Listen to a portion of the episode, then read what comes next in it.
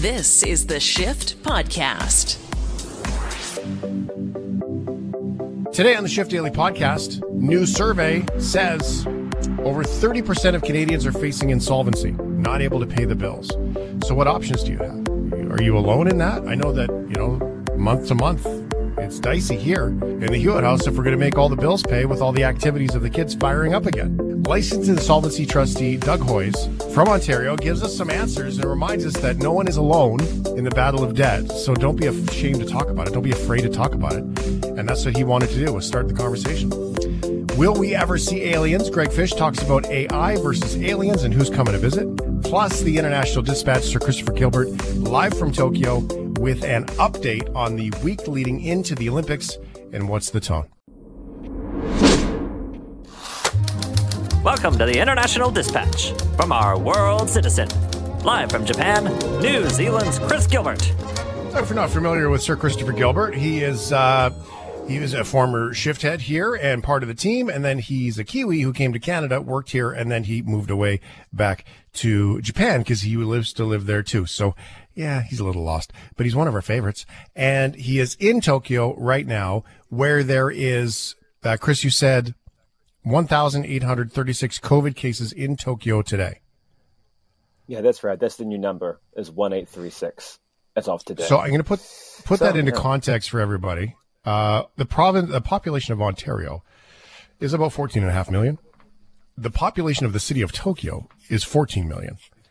So just to give some perspective on the COVID numbers that we saw in Ontario, all in one city, um, uh, squished into roughly the same, roughly the same amount of people. And I will say that COVID 19 tests are much harder to get here. So um, I think the number will actually be much higher than that. Um, most people uh, will try and go to a clin- clinic uh, to get a COVID 19 test and be met with a Niman N or 20,000 yen, which is about, I guess, 200 Canadian dollars. That's the price tag for a PCR test here.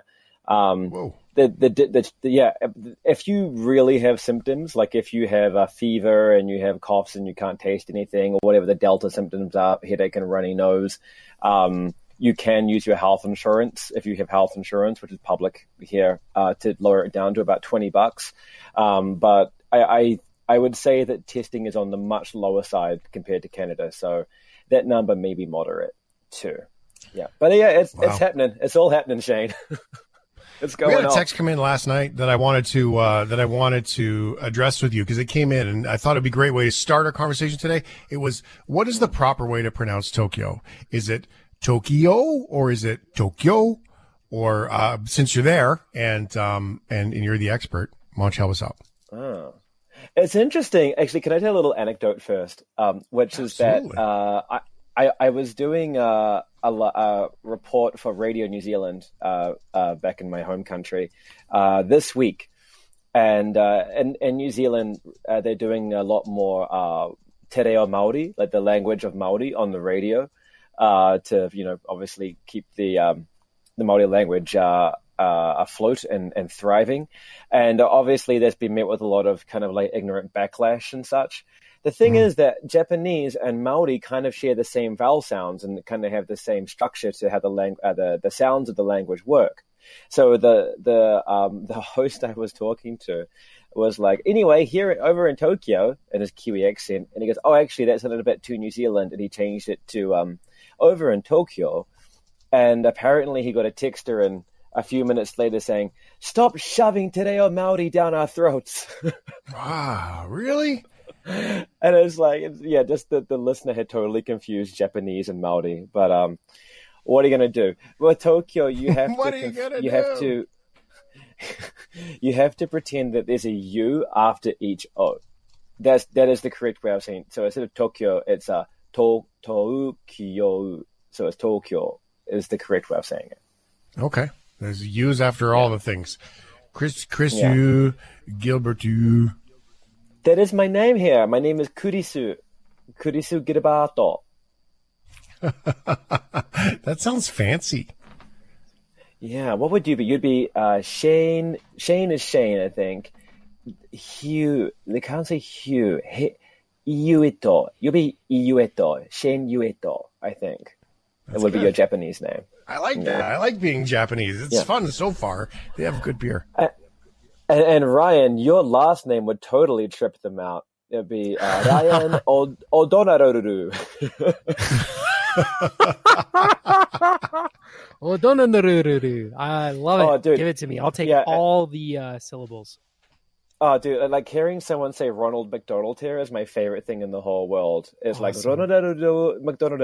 It's just like it's my, it's, it's so much Such fun. a cool language. Dor- Doranaru Dakko is oh no, it's it's it's an awesome language, and uh, I'm still coming to terms with it. But um, anyway, to the news. Yeah, uh, what uh, I would say that around the New Year's period, we had uh, kind of the peak of the pandemic so far, which is about two and a half thousand cases. Uh, then we had a state of emergency, and uh, that squashed those numbers right down because everyone was like, "Wow, this is out of control. Let's uh, do our best, wear our masks, wash our hands, stay home." Um, and then they went down to a few hundred. The problem is that since then, we've only had seven weeks out of state of emergency. The government keeps adding on weeks ad hoc all the time. People are kind of sick of it. And the most recent state of emergency, coincidentally enough, perfectly bookends the Olympic dates. Starts right before the Olympics, ends right after the Olympics.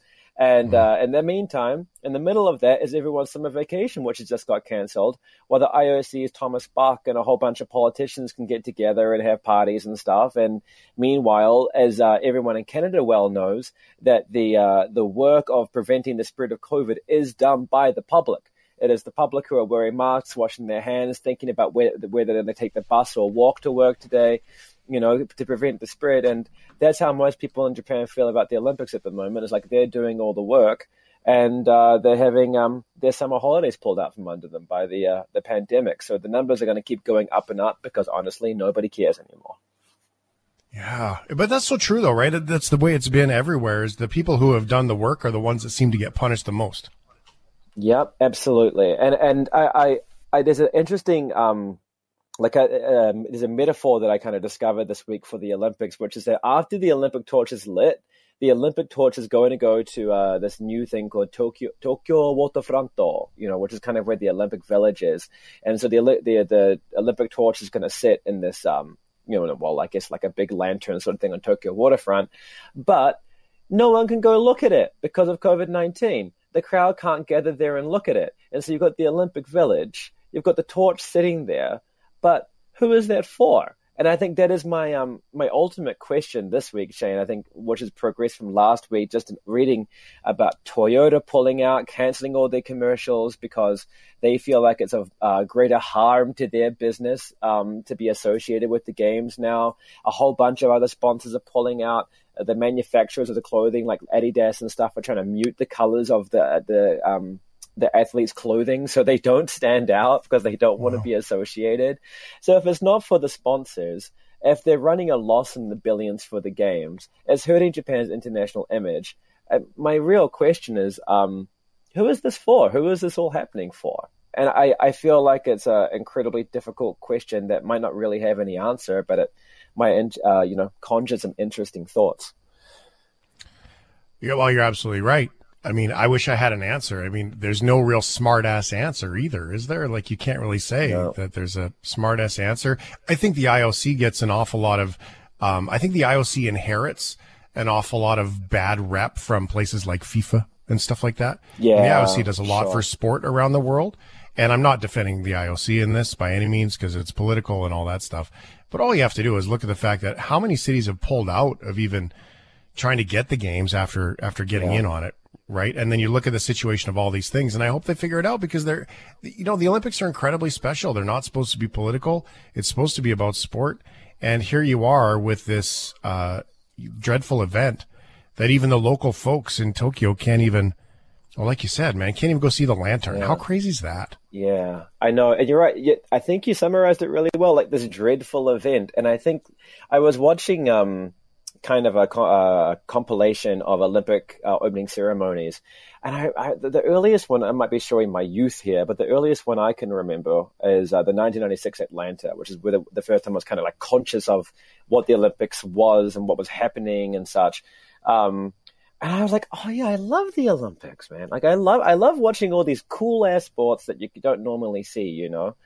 And I feel kind of gutted that it that has turned out to be like this. You know, I kind of wish maybe they could have made it 2024, just bumped everything back four years or something. You know, um, I will just say uh, before we, we talk, start talking about Peppa Pig, um, what is that uh, Thomas Bach, the uh, the IOC chair, Thomas Bach, probably number one villain in Japan at the moment. Um, as we talked about last week, he confused the Japanese people with the Chinese people. Um, Oh. And that, plus the fact that he went to this party, um, plus the fact he said there was zero risk of COVID spread, which is just obviously a lie. Um, but the, just the Chinese uh, people thing, plus the fact that due to the Olympics, the tolls on the Tokyo uh, Metro expressways, the, the highways here, have gone up by $10 a ride. That is probably the number, that the two most effective ways to absolutely pee off everybody in in Tokyo. like if you want to if you want to get under the skin of somebody in Tokyo, you call you know you mistake them for a Chinese person and, and then you uh, boost their road tolls. So at the moment, the popularity of the Olympics is fifty to eighty percent opposed. Uh, about sixty percent saying cancel them entirely. Um, you know, everyone agrees there shouldn't be spectators.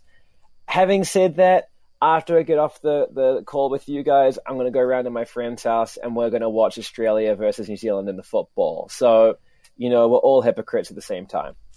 Well, and I was going to say that is that the first conversation that leads when you get together with your buddies now is um, is it COVID or is it the Olympics in Tokyo? What's the first conversation people have?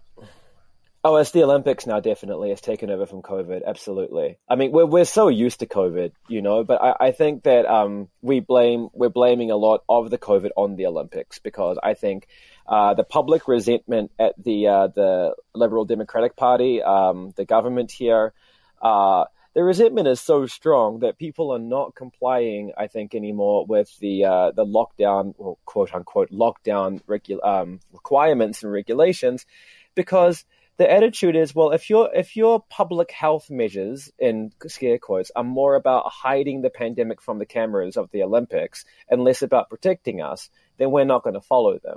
So I think the two are really combined now because people are, the COVID numbers are going up because of the Olympics, uh, kind of in a de facto way. This is this is purely my opinion, but I think based in some fact, uh, because people people are, are so just upset and angry that uh, you know the, the Japanese public is coming last at the moment.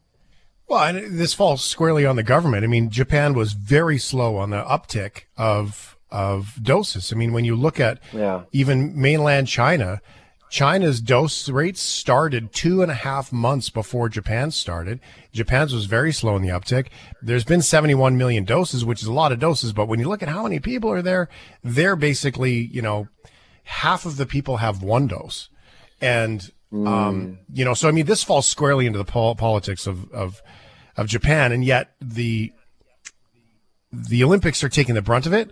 And it really was Yeah. from the outside anyway. Uh, the Japanese government's lack of action on vaccines that seems to have had the biggest impact here because there's other countries in the world that are doing all right now. Yeah, I mean the the thing with the Japanese government and the vaccine thing is is mostly that uh, they had to trial everything again effectively, um, and this is going to make you know all of the English speaking world's eyes roll to the back of their head. But they they had to trial Western medicine on you know Japanese people effectively. Uh, don't ask me anything about that because I don't know anything about the reasons behind that. But the the thing is that they had to trial all the medicine again uh, using Japanese tests. Uh, that slowed everything down. I think that if you look across the board at most countries, there have been, um, New Zealand included, Canada included, America included, especially England, a lot of glitches at the start of the vaccine rollout. And uh, Japan has had glit- uh, its own normal glitches. For example, they gave a lot, uh, they um, uh, made it the responsibility of local clinics to distribute Pfizer vaccines, but local clinics uh, prioritized customers who already existed at that clinic. And so, if you were not a customer of any clinic, you couldn't get a vaccine, which caused a whole bottleneck. And so, they had to get an auxiliary um, source of Moderna, and et cetera, et cetera, et cetera. Um, but yeah, there have been, I think, like uh, the, the hiccups in the system are uh, flattening out now. Things are speeding up now, but it was just that that trial period from February through April, which was just nails on a blackboard every day, just waiting and waiting and waiting. And it's picking up now, but um, you know, like summer is here, the cicadas are chirping, the sun is in the sky, the rainy season is over. It's all sunshine and rainbow, Shane, really. The cicadas are chirping. That's fun. Um, It's a, we, uh, it's a big thing here, cicadas. Yeah, we had a we did a big thing on on with a, a bug guy. It's on the uh, the Shift podcast. For one, check it out. Okay, so Christopher Gilbert is in Tokyo. He's our eyes and ears inside, literally like the friends and the coworkers attitudes inside Tokyo. Uh, so, Chris, we really appreciate that. Let's go around the world because we've got this Peppa the Pig thing, and then there's the story below it. I want to get to them both before we're done. Excuse me, did you just call it Pepper the Pig? What did I say? Pepper the Pig. It is. You said Pepper the Pig. I don't No, know what I? what TV show you've been watching, but nobody should pepper a pig with anything, sir. it is Peppa Pig. Pepper the Pig. wow, Don't my pepper me, sincerest Shane.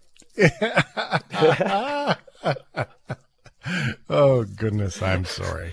It is Peppa Pig, the beloved pig that everybody loves, especially parents, because it has occupied their children for the entire pandemic so far while they're not at school and stuff. It's like, oh, watch the Peppa Pig again. You love Peppa Pig. Go, go watch Peppa Pig.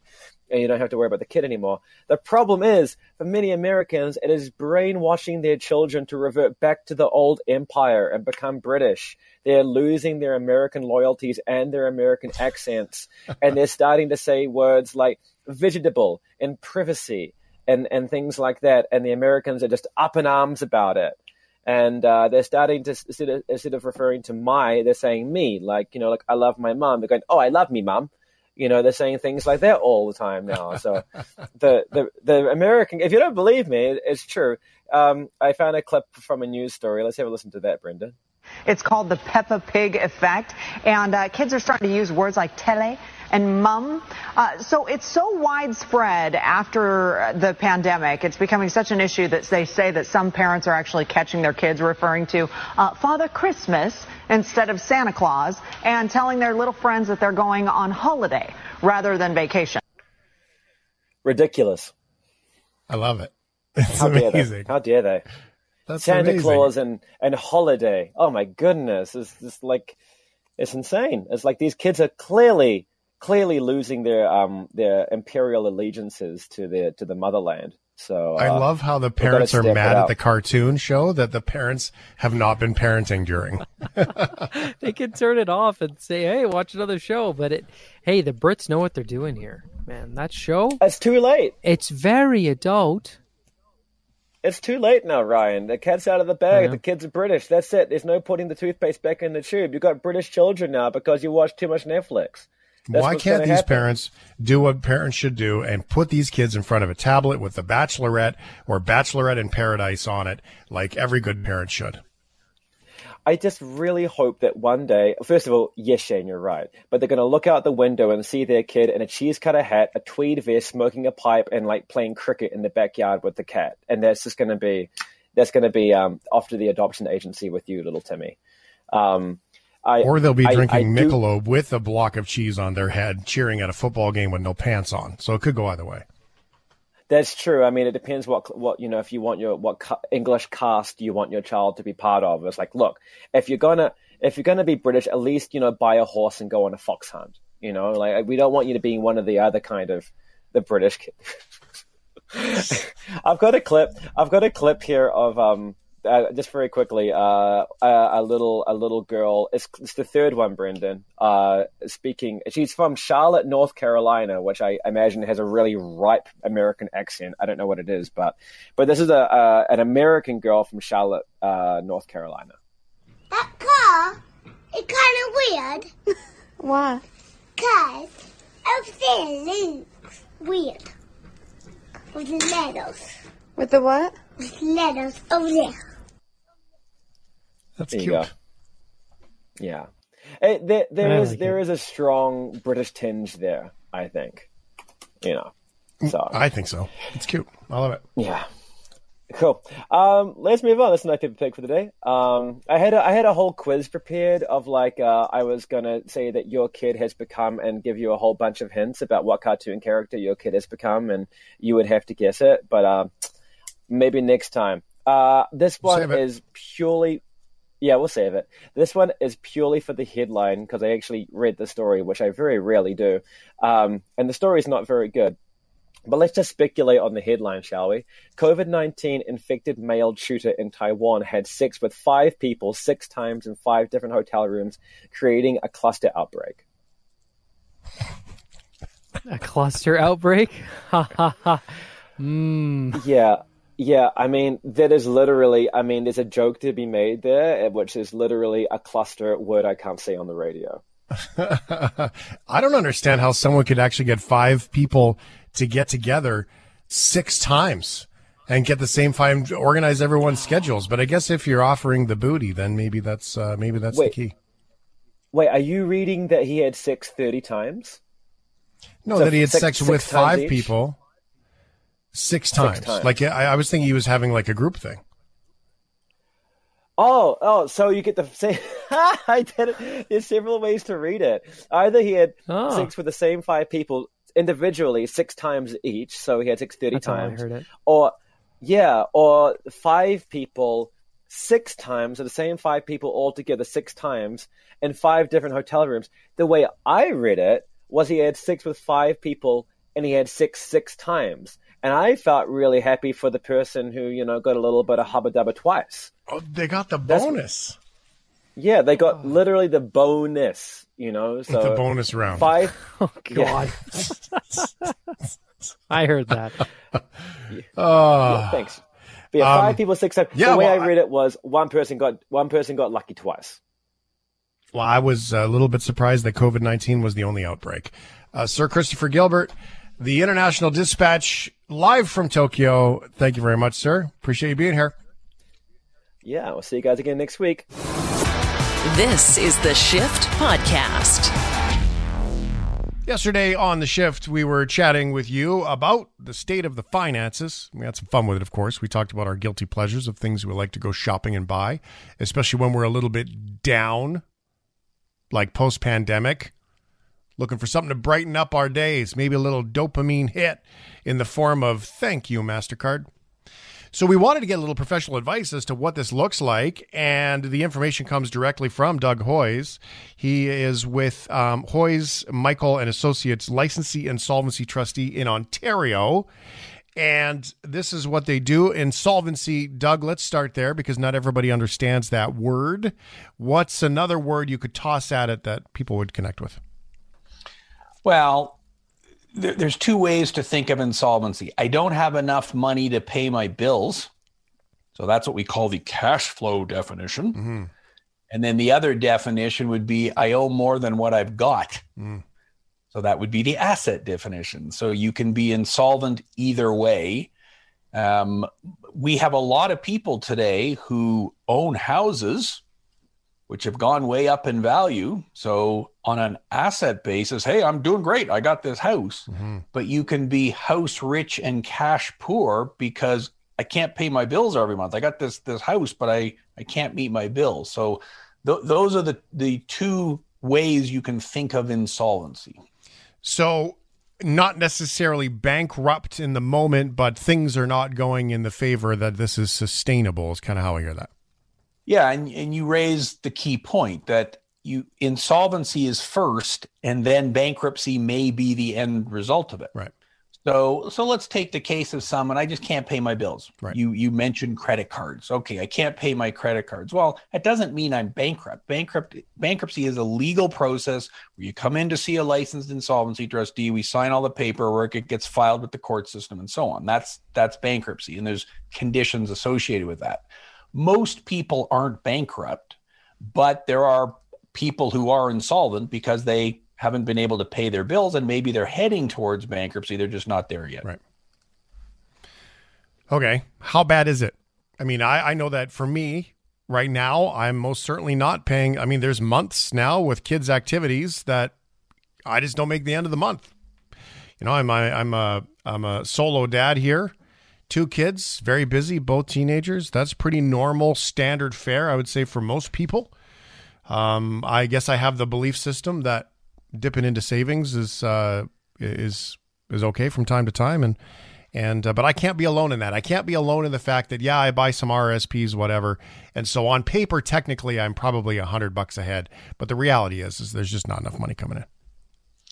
Yeah, and I would say if you were to divide Canada into two groups, there are there's one group that did pretty well over the last 16 months because of the pandemic. And then there's another group who got hammered by it.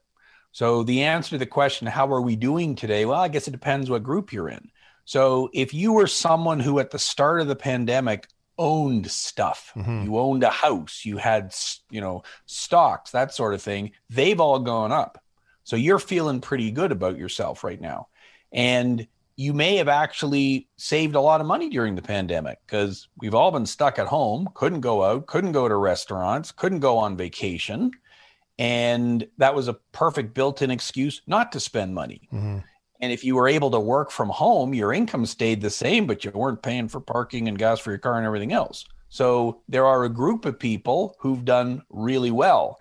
But then you've got the other half, the other segment of the population who've been crushed by this. If if you worked at a restaurant or a you know any personal services business, a place that cuts people's hair, then you got crushed by this because you might have been a chef or at the restaurant making three or four grand a month and then COVID hits and now you're getting two grand a month in CERB or CRB or whatever.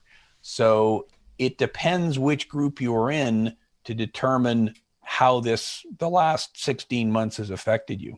So here's what I'm afraid of.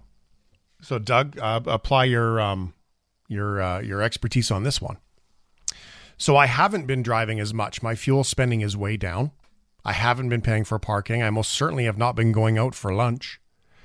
So everything has become, I would say, pretty efficient here in the house. Well, I mean, I am perhaps paying off a little bit more of the debt that I have than I was before. I've taken on some of those uh, tasks and chores. But really, when it boils down to it, I don't know how f- much I'm saving from the old world and repurposing in the new world. And now that we're crossing into this whole new, hey, by the way, live life again, I'm going to be paying for parking. I'm going to be paying for fuel. The price of fuel is twice as much as it was just about anyway. I don't know the number. Are we all headed for a perfect storm of holy crap? Uh, the old world's about to kick back in with our new world spending plans. Yeah, it's very possible. So you just described what the economists call deleveraging. I've dele- I've, I've paid off debt, and so again, there will be people who've been able to pay off debt. They will be in a better position going forward. I think the real question is how much behavioral change has actually happened. Mm-hmm. So you just described the exact experience everybody listening to this can identify with. So, okay, I haven't been able to go to restaurants, so I've actually learned how to cook. Right. You know, maybe not Gordon Ramsay or whatever, but you know, I can great, crack workable. Yeah, it's workable. I, I can crack a couple of eggs and and you know what? There are some advantages to cooking at home. There's no travel time, you know, boom, we sit down, we eat and and we're good. So will that will those new habits continue? Or will it be the exact opposite where it's okay i can finally go out. I'm going crazy man. I'm not just going to the fast food restaurant. I'm going to the best ones. I'm getting the the good bottle of wine. I'm going on a really good vacation not just driving up to the campground. No i'm getting on an airplane. I don't know. My suspicion is that everybody's different. There will be some people, kind of like your, I don't know, great grandparents who lived through the Depression. You know, the the the one in the you know the before the war. It was like, well, that changed me for life. I I was a penny pincher for the rest of my life. Is that the way it's going to be for some people going forward? Sure. But the difference now is we all, all have these pieces of plastic in our pocket, in our wallet, which allow us to spend a lot even when we don't have it. So, is there pent up demand? Are people going to start spending like crazy when this is all over? Some people certainly will. The fall is going to be very interesting, assuming, you know, we're all able to be out there doing sort of normal things again. I think there will be some people who will certainly spend a lot more, but I think there will will be at you know probably the minority, but there will be people who say, you know what, I've learned to live on less. I've learned to you know wear my hair long, you know, and i'm just i'm going to take advantage of these new habits i've created and i'm going to keep some money in the bank Well, there's an awful lot of people that have stopped coloring their hair, that's for sure, or learned how to do it at home. I mean, that's a real life example of that. I, I go to this place, though, Doug, just to be specific in the spirit of being specific. I haven't really purchased new clothes in a year and a half. My waistline is not the same as it was pre COVID. So I know that when I go back to the office, uh, not only am I going to need new pants, I'm going to need a new belt. And that doesn't even put any of the emotional buying, shopping, rack it up on the credit card mentality to it. Well, and if you had a kid who was three years old at the start of the pandemic, they're two feet taller now. Right. And so you know, absolutely kids who perhaps didn't, you know, weren't out going to school over the last number of months and in September are going to school. Yeah, it's going to be a completely new wardrobe for them and might not even be able to use hand me downs from their older sibling because they've outgrown those already too. So um, it, it will be interesting. And, and you mentioned going back to the office. Okay, how's that going to work? Is everyone going back to the office five days a week? Or are companies going to say well you know what? We're going to i mean everybody's set up to work from home because they've all been doing it for 16 months. Maybe we do this gradually. Maybe everybody comes back two or three days a week. There are some companies who will never have people come back to the office. Their leases were up. They gave the space back. Everyone's working from home. So how is it going to work in the future? I don't know. But that will depend that will determine how your spending works. If you're back in the office 5 days a week i guess you're going to have to buy five shirts you're only going back two days a week, well, you know, maybe I can get by with one or two. So a lot of unknowns.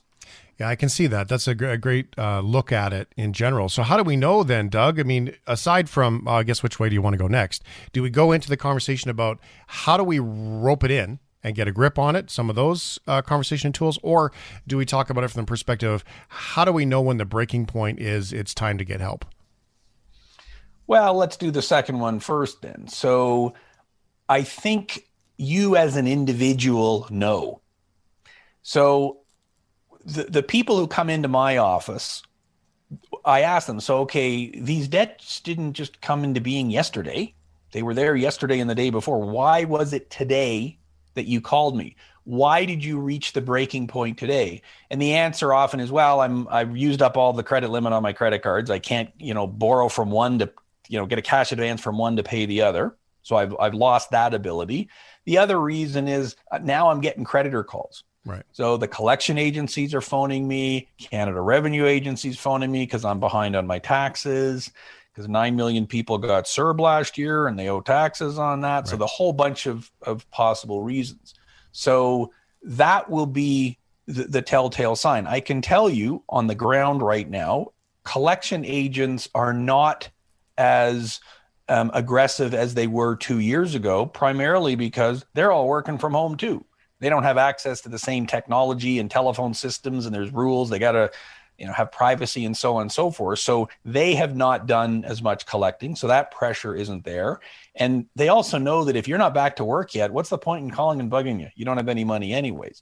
The other huge factor is that Canada Revenue Agency, the tax man, has not started aggressive collection activity yet they're sort of laying back and saying, okay, we know everybody is is still getting back to work. All of their people, well, most of their people are still working from home. And I mean, if you want the conspiracy theory, well, we're heading into an election, aren't we? Hmm. Sometime in the next few months. Well, it's true. So, does the federal government want to take a really heavy hand as we're emerging from this pandemic, being very aggressive with tax collection, or are they going to st- sort of ease off for a number of months? I think the answer is they're going to ease off, which means the pressure on the individual person isn't anywhere near as great as it has been in the past, even though maybe our debts are higher. So I think the breaking point for a lot of people may not come this summer or even this fall. It may be into the winter. It may be next year. It'll be it'll be different for everyone. We called it the tip of the iceberg in the finances and the business market too of what's going to make it, what's not. Would you say that that's accurate? Yeah, I agree. Um, you know, tip of the iceberg meaning we don't know what's underneath, and and we don't. We just we just don't. Um, there will be some people who they were I don't know 60 years old when the pandemic started working at the restaurant and now they're 62 what are they going to do are they going to go back to work or are they just going to say ah you know what l- let me collect my CPP and my OAS, and I'm just going to ease into retirement now. So those people, even if they have a bunch of debt, don't really need to do anything because what's anyone going to do to them? Everybody's everybody's situation is different. So on the other hand, if your house went up in value, maybe you remortgage it, interest rates are low, you pay off your debts, and you're good. So it it'll be very interesting to see how it how it all plays out. Uh, Doug Hoyes is a licensed insolvency trustee, which would lead me to the question of what's the benefit of uh, coming to an organization like Hoyes uh, Michalos, Michalos, and um, Michalos, yeah, Michalos, and uh, you know what's the what's the benefit of going in? Is it uh, waving the white flag, admitting defeat, and you know giving up everything you've all, always known, or is there light at the end of that tunnel? Well, the, the first benefit is understanding what your options are. So when I've got some medical problem, I go talk to the doctor. And sometimes the doctor says, Oh, it's really serious. We got to do this. But other times it's, oh, you know what? You got to load this, take this pill, and you're you're going to be good. So more than half of the people who contact us don't need to go bankrupt or file a consumer proposal. There are other options. They can, you know, cut some spending, refinance, whatever. So the first benefit is understanding what your options are because that takes half the stress out of it right there the next benefit is yeah, there are actual solutions. And so the reason that my profession is no longer called bankruptcy trustees, we're called licensed insolvency trustees, as you said earlier, is because more people in Canada now file a consumer proposal than a bankruptcy. And a consumer proposal is a deal. It's a deal we work out with the people you owe money to. So the typical person who comes in to see me might have 40, 50, 60,000 dollars worth of unsecured debt, credit cards, payday loans, income taxes, that sort of thing. They can't pay it. But they can pay something. You know, they can't pay 2000 bucks a month to service all this debt, but they could pay maybe two, three, four hundred bucks a month. Okay. So we go to the people you owe money to and we say, okay, here's the deal, guys Mr. Big Bank, Mr. Big Credit Card Company. I'm I'm willing to pay two or three hundred bucks a month for the next, let's say, five years, and you wipe out all the rest. What do you say? And of course, the big banks say we want all our money because how can we make a billion dollars a month if you don't pay all your your debts plus interest? I'm glad you said that. And um, like, not all the banks make a billion dollars a month, but the, the biggest one certainly does. So and the, the answer is well, if you don't take this deal, I guess the other stop on the train is I go bankrupt and you're going to get a whole lot less. So I would like to pay you something. Can we work out a deal? And most of the time, we are able to work out a deal because something is better than nothing. And most people don't want to go bankrupt. They know they owe the money. And it's it's very satisfying because all parties at the end of the day go, well, we're not happy this happened, but we worked something out we came up with a plan that's reasonable for everyone. And people tell me there is a huge feeling of relief at the end. You know, it's not fun going to the dentist and it's not fun having your, your tooth filled, but at the end of it, the toothache is gone. Yeah. So you know what? I actually feel better now and I can get on with my life. That's the the big benefit of dealing with it. Screw up your credit. I guess if the old credit card company is probably not going to want to do business with you anytime soon. Well, yes and no. So in Canada, each year there's roughly, well, I mean, over the last 12 months, there's been about 100,000 people who have filed a bankruptcy or a consumer proposal. That was lower than the year before, which was more like 125,000. So you figure over the last 10 years, it's been well over a million Canadians who have filed a bankruptcy or consumer proposal.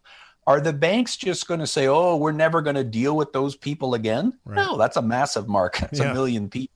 So they are more than happy to deal with you again, provided you can demonstrate that you have rehabilitated yourself. So, okay, I finished my proposal, I cleaned up my debts, and now I've started a, you know, I'm, I'm saving some money. I don't have all those debt payments, so I can actually keep up with things. So, you are generally able to rebuild. You start with perhaps a small credit card or something like that. And so long as you don't go crazy with it, then yes, absolutely you can you can rebuild. I've had thousands of clients over the years who've done a bankruptcy or a consumer proposal and you know at some point in the future they're able to finance a car buy a house again hmm. so um, it is not the end of the line because our economy would crash if it was it's remarkable perspective doug and i hope that we can tap into this again because the i'm not alone in this needs to be heard by so many people that coming out of the pandemic with like you said about CERB i didn't even think about CERB coming into the conversation and the taxes that are pending.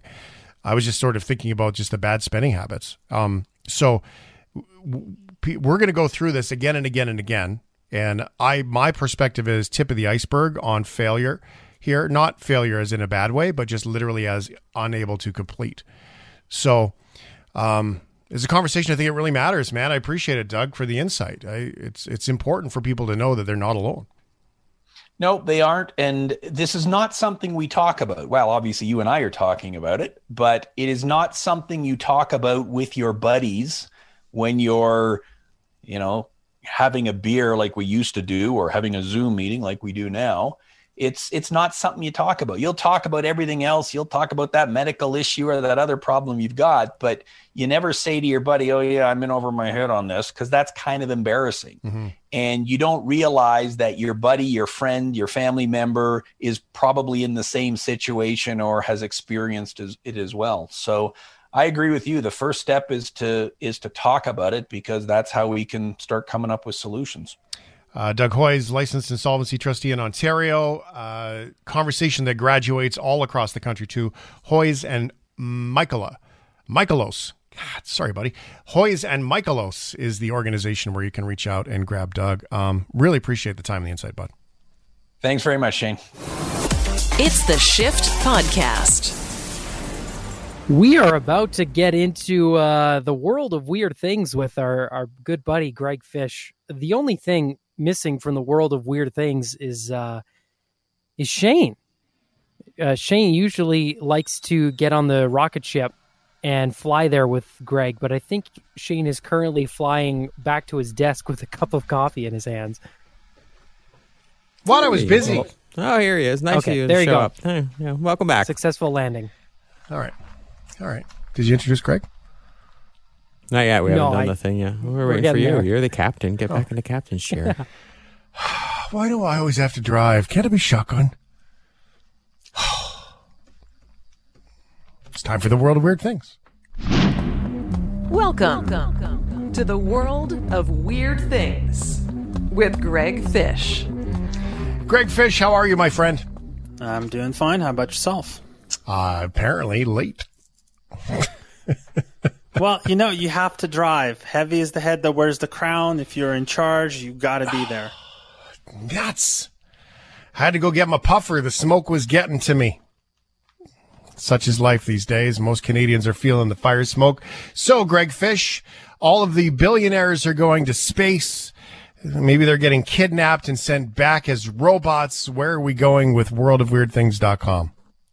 So we're going to go to a somewhat esoteric place, uh, but I've seen this particular idea start showing up in a lot of popular science shows, so I thought might be a good idea to address it. The topic itself is whether any aliens that we'll meet will turn out to be robots powered by artificial intelligence and not like actually organic intelligence things like us, like what we typically tend to think of as, you know, these big headed, smart, gray, or green aliens. That makes sense. You would think if they were smart enough to come here, they would send somebody else. Well, yes and no. So here's the thing. Now, we are sending robots to Mars and we're sending probes around the solar system and we have a couple that are leaving the solar system right now. So the idea is machines are more adaptable to space. They don't really, we can reprogram them in flight. They don't really need a lot of resources. So an alien species would do the same thing. And then eventually they would, those robots would need to problem solve they need to invent some sort of artificial intelligence. It's eventually this artificial intelligence just takes over and it becomes the life form, while the aliens themselves are left on whatever homeworld or any nearby basis that they that they would have because they don't want to make the journey just like we don't necessarily want to make the journey because we won't be able to. Now, there's a lot of assumptions loaded in that scenario and it's usually passed off as okay well this makes sense because this sounds like something we would do but uh, there's one teeny tiny little caveat to that we don't know what the aliens would do we don't know anything about their physiology we don't know anything about how they think we don't know anything about their culture. We don't know anything about their technology. They might mm-hmm. decide to do this. They might not. And the other issue is that a lot of the conversation around artificial intelligence talks about, oh, well, in the future, we'll have robots that can do all these things. But that's far from a given. A lot of artificial intelligence that seems like really cutting edge and demos and, and press releases, and we think that, oh, you know, we're going to have these amazing tools to do all these things. A lot of them tend to actually fail in real life because in the lab, they were given really well narrow designed problems and then they get out into the real world with all the messy implications of that and all the interference and a lot of these models just end up blowing up and being discarded so we actually end up with far fewer ai applications than we think we even have and we just don't really hear about them because it's really not you know a big uh, magnet for clicks to say, yeah, well, this really promising model kind of didn't do its job, so yeah.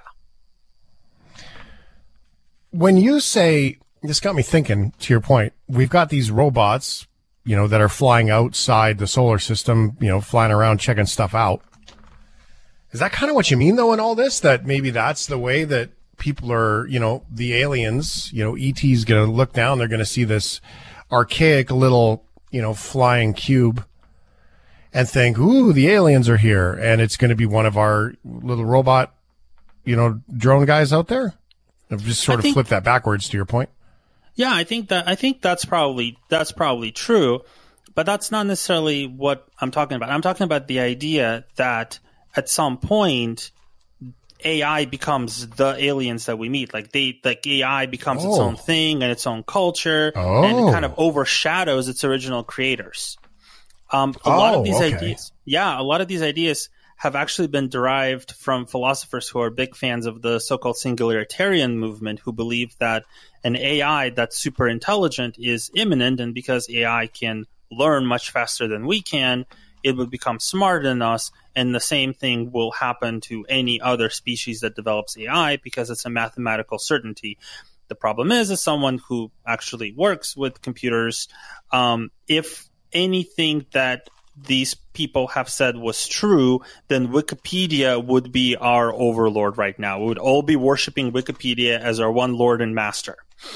Be- that's like we what we know well, it turns how out we're with- actually worshiping Facebook.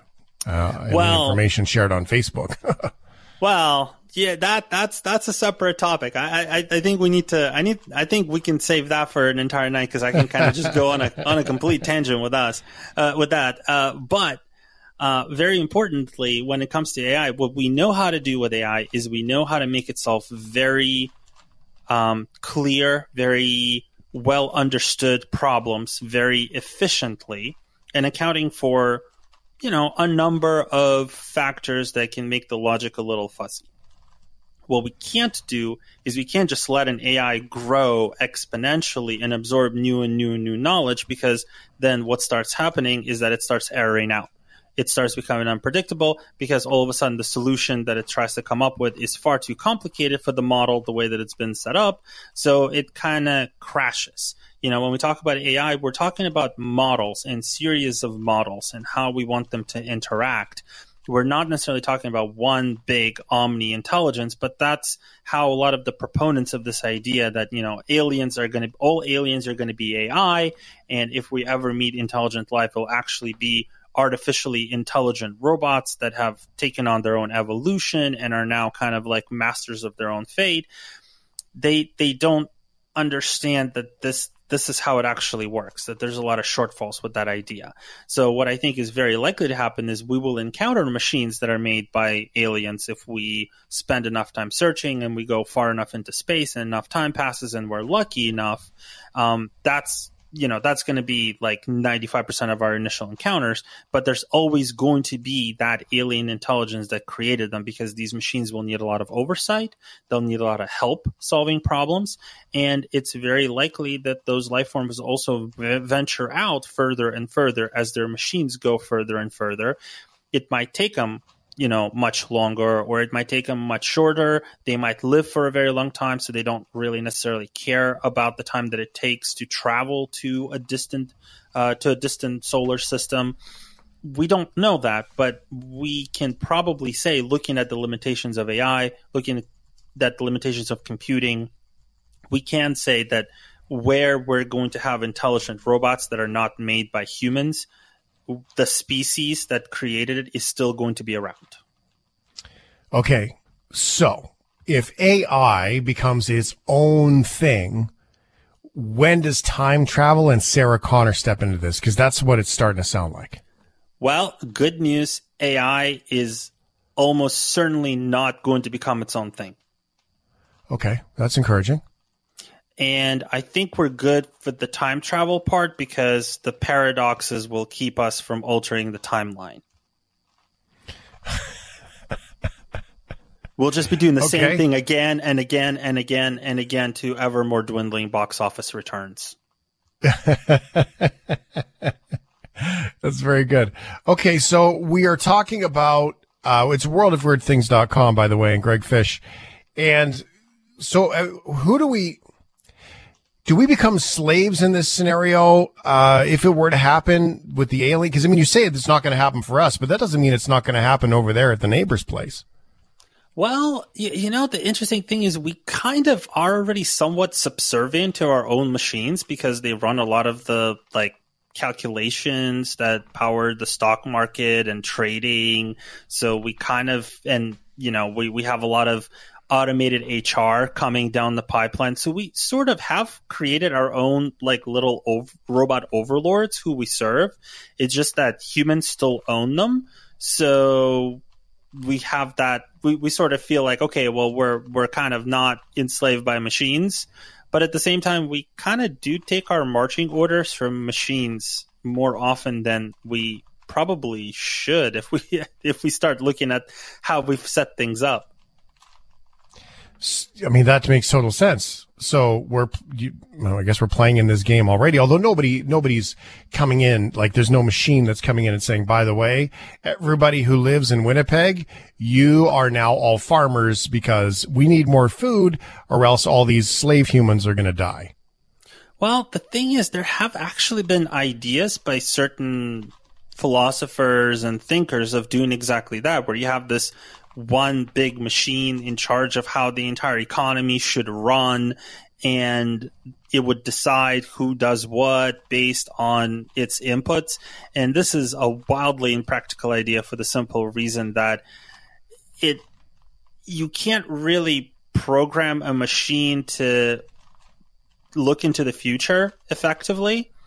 And it might say everyone who lives in Winnipeg are now farmers. And then two weeks later it goes, no, wait, no, no, no, no, no, no, no, back up, back up. Everyone's making aircraft parts. And then a week later, no, hold on. Um, I meant dams. So eh, that's not going to be very sustainable. What's going to end up happening is you're, you're still going to have humans ru- kind of running the show from above, but through a lot of mechanical intermediaries. Where what might happen is at some point, a, a lot of people whose jobs don't involve a lot of face to face human contact might really just get automated emails about, okay, this is your next task, or this is your automated performance review, or this is, or you're fired, sorry.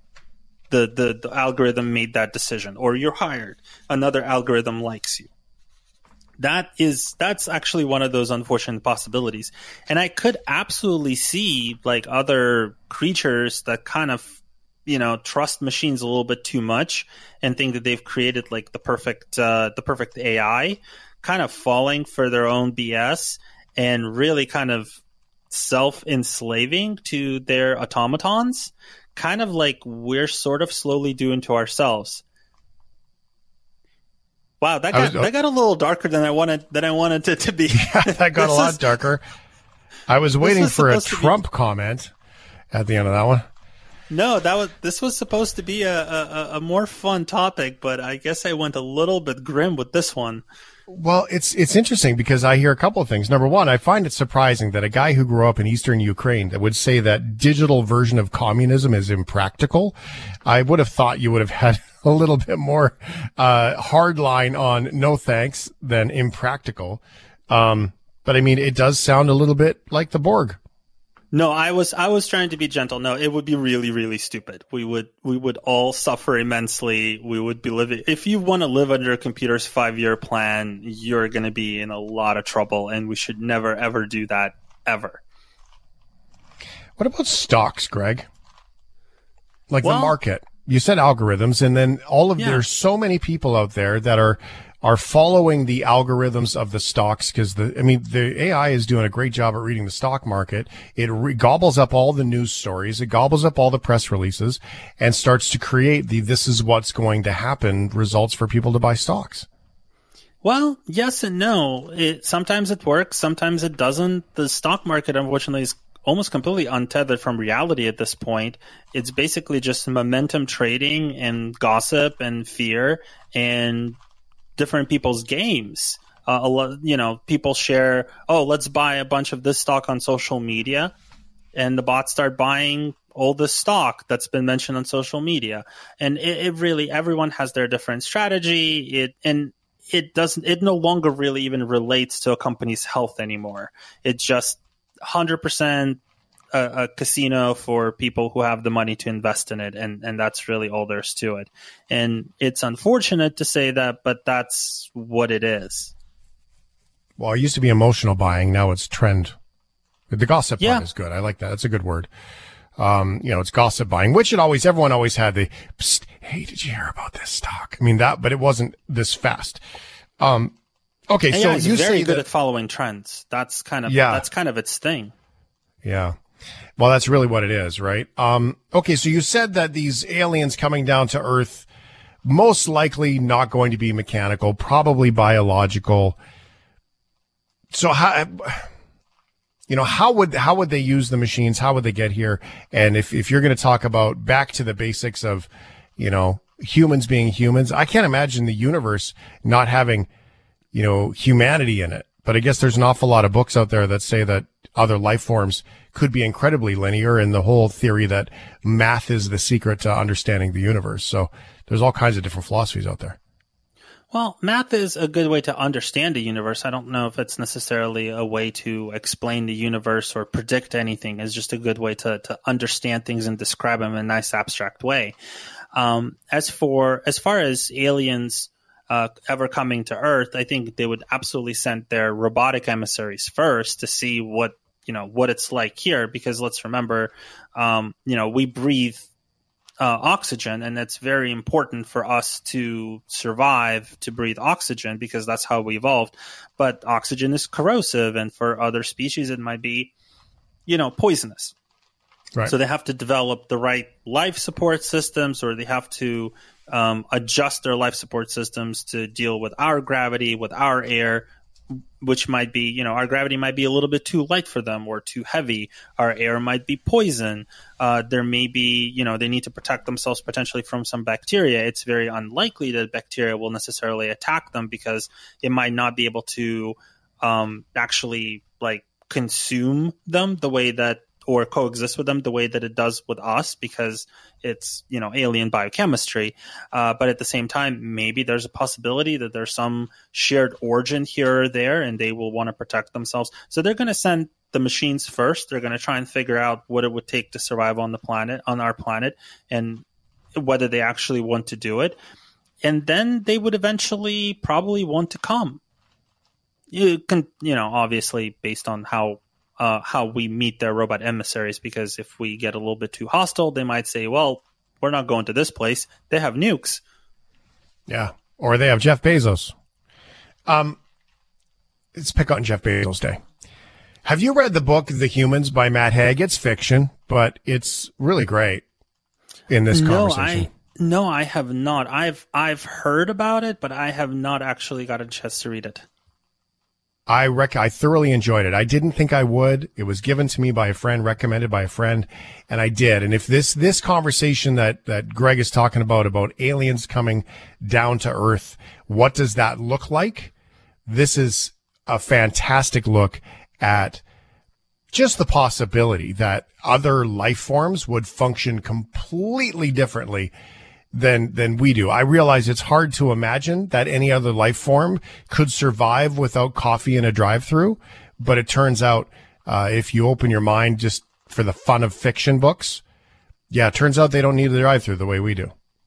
Okay, but if you can't get coffee at a drive-through or coffee in general, what's the point of living? That's very true. It's very true. Greg Fish, worldofweirdthings.com. It's a blog. It's a podcast. There's so much more. All of these articles and so many more on there as well. Thanks so much, Fish. Always a pleasure. Thanks for listening to the Shift Podcast. Make sure you subscribe, rate, and review the show and share with anyone you like. Get it on Apple Podcasts, Google Podcasts, Spotify, and CuriousCast.ca.